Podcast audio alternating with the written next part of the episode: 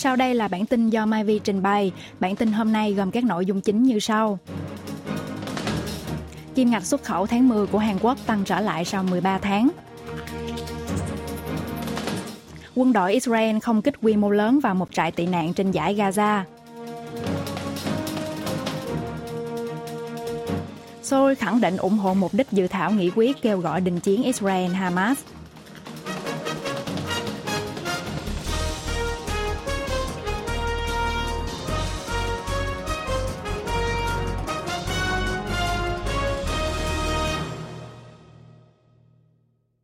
Kim ngạch xuất khẩu tháng 10 của Hàn Quốc tăng trở lại sau 13 tháng. Bộ Công nghiệp Thương mại và Tài nguyên Hàn Quốc ngày 1 tháng 11 công bố kim ngạch xuất khẩu tháng 10 năm nay đạt 55,09 tỷ đô la Mỹ, tăng 5,1% so với cùng kỳ năm ngoái, lần đầu ghi nhận mức tăng sau 13 tháng. Xét theo số ngày làm việc, kim ngạch xuất khẩu bình quân ngày đạt 2,62 tỷ đô la Mỹ, tiếp tục xác lập kỷ lục mới sau tháng 9 lượng hàng hóa xuất khẩu cũng tăng mạnh tới 14,2%, hai tháng tăng liên tiếp.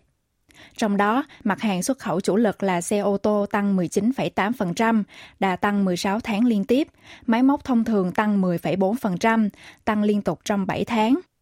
Điện tử gia dụng, tàu thuyền, màn hình cũng tiếp tục tăng. Một trong bốn mặt hàng xuất khẩu chủ lực là chế phẩm dầu mỏ, cũng ghi nhận mức tăng 18%, chuyển sang xu hướng tăng sau 8 tháng. Được phân tích là nhờ giá thành sản phẩm tăng, nhu cầu xăng và dầu diesel tăng. Xuất khẩu chip bán dẫn tiếp tục có những thay đổi tích cực và ghi nhận mức giảm thấp nhất kể từ sau tháng 8 năm nay là 3,1%. Mặt khác, kim ngạch nhập khẩu tháng 10 đạt 53,46 tỷ đô la Mỹ, giảm 9,7% do nhập khẩu năng lượng như khí đốt và than đá giảm hơn 20%.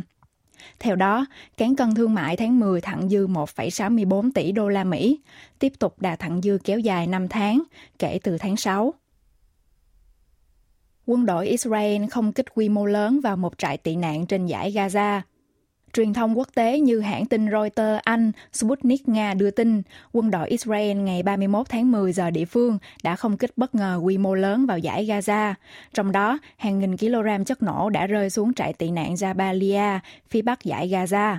Theo Reuters dẫn lời các quan chức bệnh viện Indonesia ở khu vực này cho biết, đã có hơn 50 người thiệt mạng và hơn 150 người bị thương. Tuy nhiên, cơ quan nội vụ của nhóm vũ trang Hồi giáo Hamas thì tuyên bố số người thiệt mạng đã tăng lên 100 người. Tổng số người thiệt mạng và bị thương trong trại tị nạn này đã lên đến 400 người. Quân đội Israel đã ra tuyên bố xác nhận vụ tấn công, cho biết binh lính và xe tăng thuộc lữ đoàn bộ binh Givati nước này đã chiếm được căn cứ của tiểu đoàn Jabalia, tổ chức quân sự của Hamas nằm ở phía tây Jabalia, tiêu diệt hơn 50 phần tử khủng bố, trong đó có Ibrahim Biari, một chỉ huy chủ chốt của Hamas. Tuy nhiên, phía Hamas ngay lập tức đưa ra lập trường phản bác, khẳng định không có chỉ huy nào của tổ chức này ở khu vực Jabalia vào thời điểm diễn ra cuộc tấn công. Cơ quan y tế giải Gaza công bố, kể từ sau khi nổ ra chiến tranh vào ngày 7 tháng 10, đã có hơn 8.500 người Palestine thiệt mạng, trong đó có hơn 3.500 trẻ em và 2.100 phụ nữ. Seoul khẳng định ủng hộ mục đích dự thảo nghị quyết kêu gọi đình chiến Israel-Hamas. Gần đây, chính phủ Hàn Quốc bị dư luận chỉ trích vì không tham gia bỏ phiếu nghị quyết của Đại hội đồng Liên Hợp Quốc, hối thúc Israel và nhóm vũ trang Hồi giáo Hamas đình chiến. Một quan chức Bộ Ngoại giao Hàn Quốc ngày 31 tháng 10 giải thích, tại cuộc họp khẩn đặc biệt của Đại hội đồng Liên Hợp Quốc diễn ra vào ngày 27 tháng 10, Jordan đã trình dự thảo nghị quyết hối thúc tiếp cận nhân đạo Palestine và đình chiến giữa các bên. Tuy nhiên, trong dự thảo nghị quyết này không có nội dung lên án hành vi khủng bố của Hamas và kêu gọi phóng thích các con tin, nên chính phủ Hàn Quốc đã không thực hiện quyền bỏ phiếu quan chức Bộ Ngoại giao khẳng định Seoul đồng tình với mục đích của dự thảo nghị quyết mà Jordan đưa ra. Chính phủ Hàn Quốc lo ngại sâu sắc về tình hình dân thường bị thiệt hại do xung đột quân sự leo thang giữa Israel và Hamas. Seoul sẽ tham gia viện trợ nhân đạo cùng cộng đồng quốc tế. Về điều này, Văn phòng Tổ chức Ân xá Quốc tế tại Hàn Quốc chỉ trích việc chính phủ Seoul không tham gia bỏ phiếu chẳng khác nào tuyên bố sẽ làm ngơ, quay lưng lại với thảm họa nhân đạo tại giải Gaza, hối thúc chính phủ và Bộ Ngoại giao rút lại lập trường và lên tiếng kêu gọi đình chiến. Bắc Triều Tiên chỉ trích việc truyền thông Mỹ đưa tin Hamas sử dụng vũ khí của miền Bắc. Tại cuộc họp của Đại hội đồng Liên Hợp Quốc về tình hình xung đột Israel-Palestine diễn ra tại New York, Mỹ vào ngày 31 tháng 10 giờ địa phương, Đại sứ Bắc Triều Tiên tại Liên Hợp Quốc Kim Song chỉ trích một số hãng truyền thông thuộc chính phủ Mỹ đang rêu rao tin đồn vô căn cứ về việc nhóm vũ trang Hồi giáo Hamas sử dụng vũ khí của miền Bắc trong cuộc tấn công khủng bố nhắm vào Israel. Đại sứ Kim nhấn mạnh Washington đang lộ rõ ý đồ nham hiểm là đổ lỗi của mình cho người khác.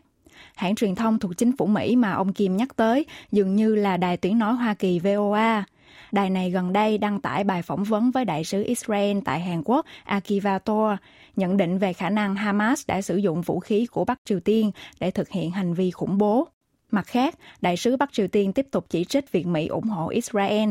Nước này khẳng định vẫn giữ vững lập trường ủng hộ Palestine.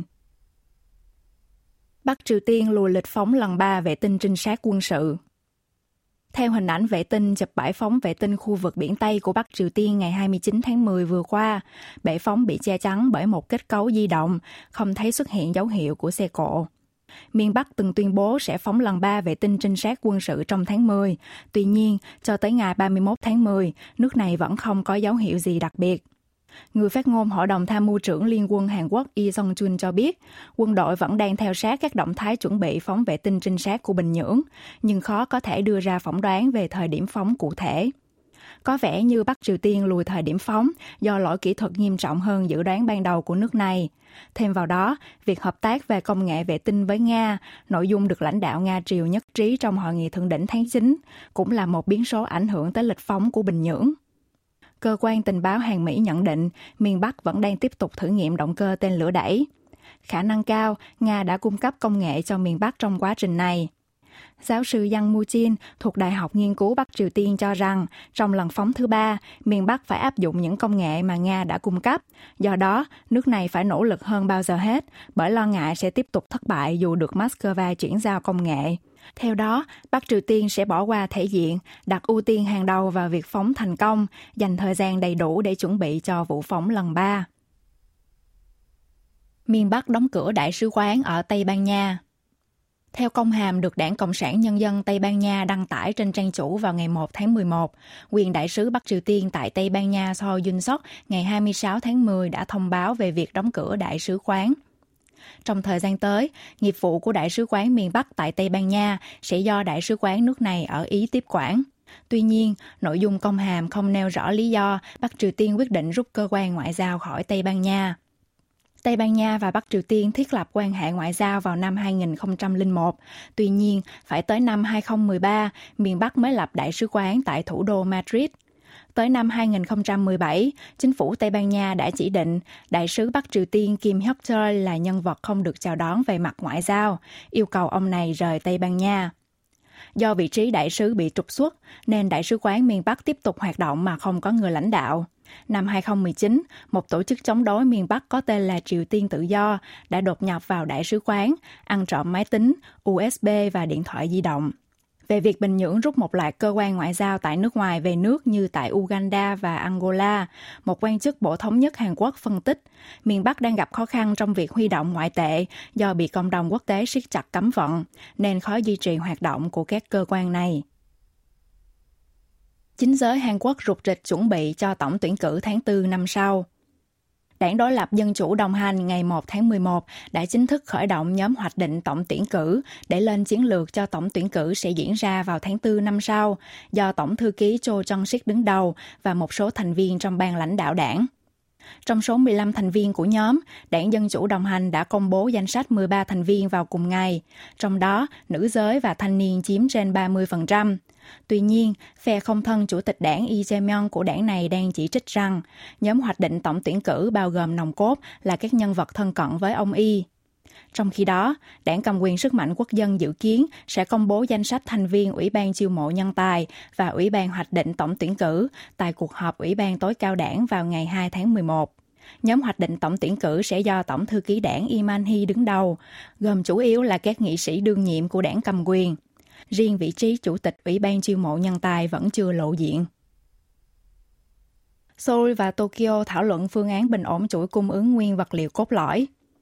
Văn phòng Tổng thống Hàn Quốc cho biết, Seoul và Tokyo hôm 1 tháng 11 đã tổ chức đối thoại an ninh kinh tế Hàn Nhật lần 3 theo hình thức trực tuyến.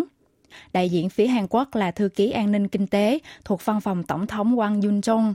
Phía Nhật Bản là cố vấn nội các thuộc vụ an ninh quốc gia văn phòng Thủ tướng Takamura Yasuo. Hai bên đã thảo luận về các phương án bình ổn chuỗi cung ứng nguyên vật liệu cốt lõi trong chip bán dẫn, pin và khoáng sản trọng tâm, hợp tác về công nghệ mới nổi và cốt lõi, phối hợp bảo hộ công nghệ. Đặc biệt, Seoul và Tokyo nhất trí sẽ hợp tác chặt chẽ để xây dựng biện pháp ứng phó trong tương lai, dựa trên phân tích về ảnh hưởng đối với xu hướng và triển vọng của chuỗi cung ứng nguyên vật liệu cốt lõi. Theo văn phòng Tổng thống Hàn Quốc, hai nước nhất trí tăng cường phối hợp trong lĩnh vực an ninh kinh tế với tư cách là đối tác cùng theo đuổi lợi ích chung trong bối cảnh khủng hoảng chuỗi cung ứng toàn cầu do cạnh tranh chiến lược Mỹ-Trung và tranh chấp quốc tế. Quý vị và các bạn vừa nghe xong bản tin của Đài Phát thanh Quốc tế Hàn Quốc KBS World Radio. Tiếp theo là chuyên mục tiếng Hàn qua phim ảnh do Y Jong Un trình bày.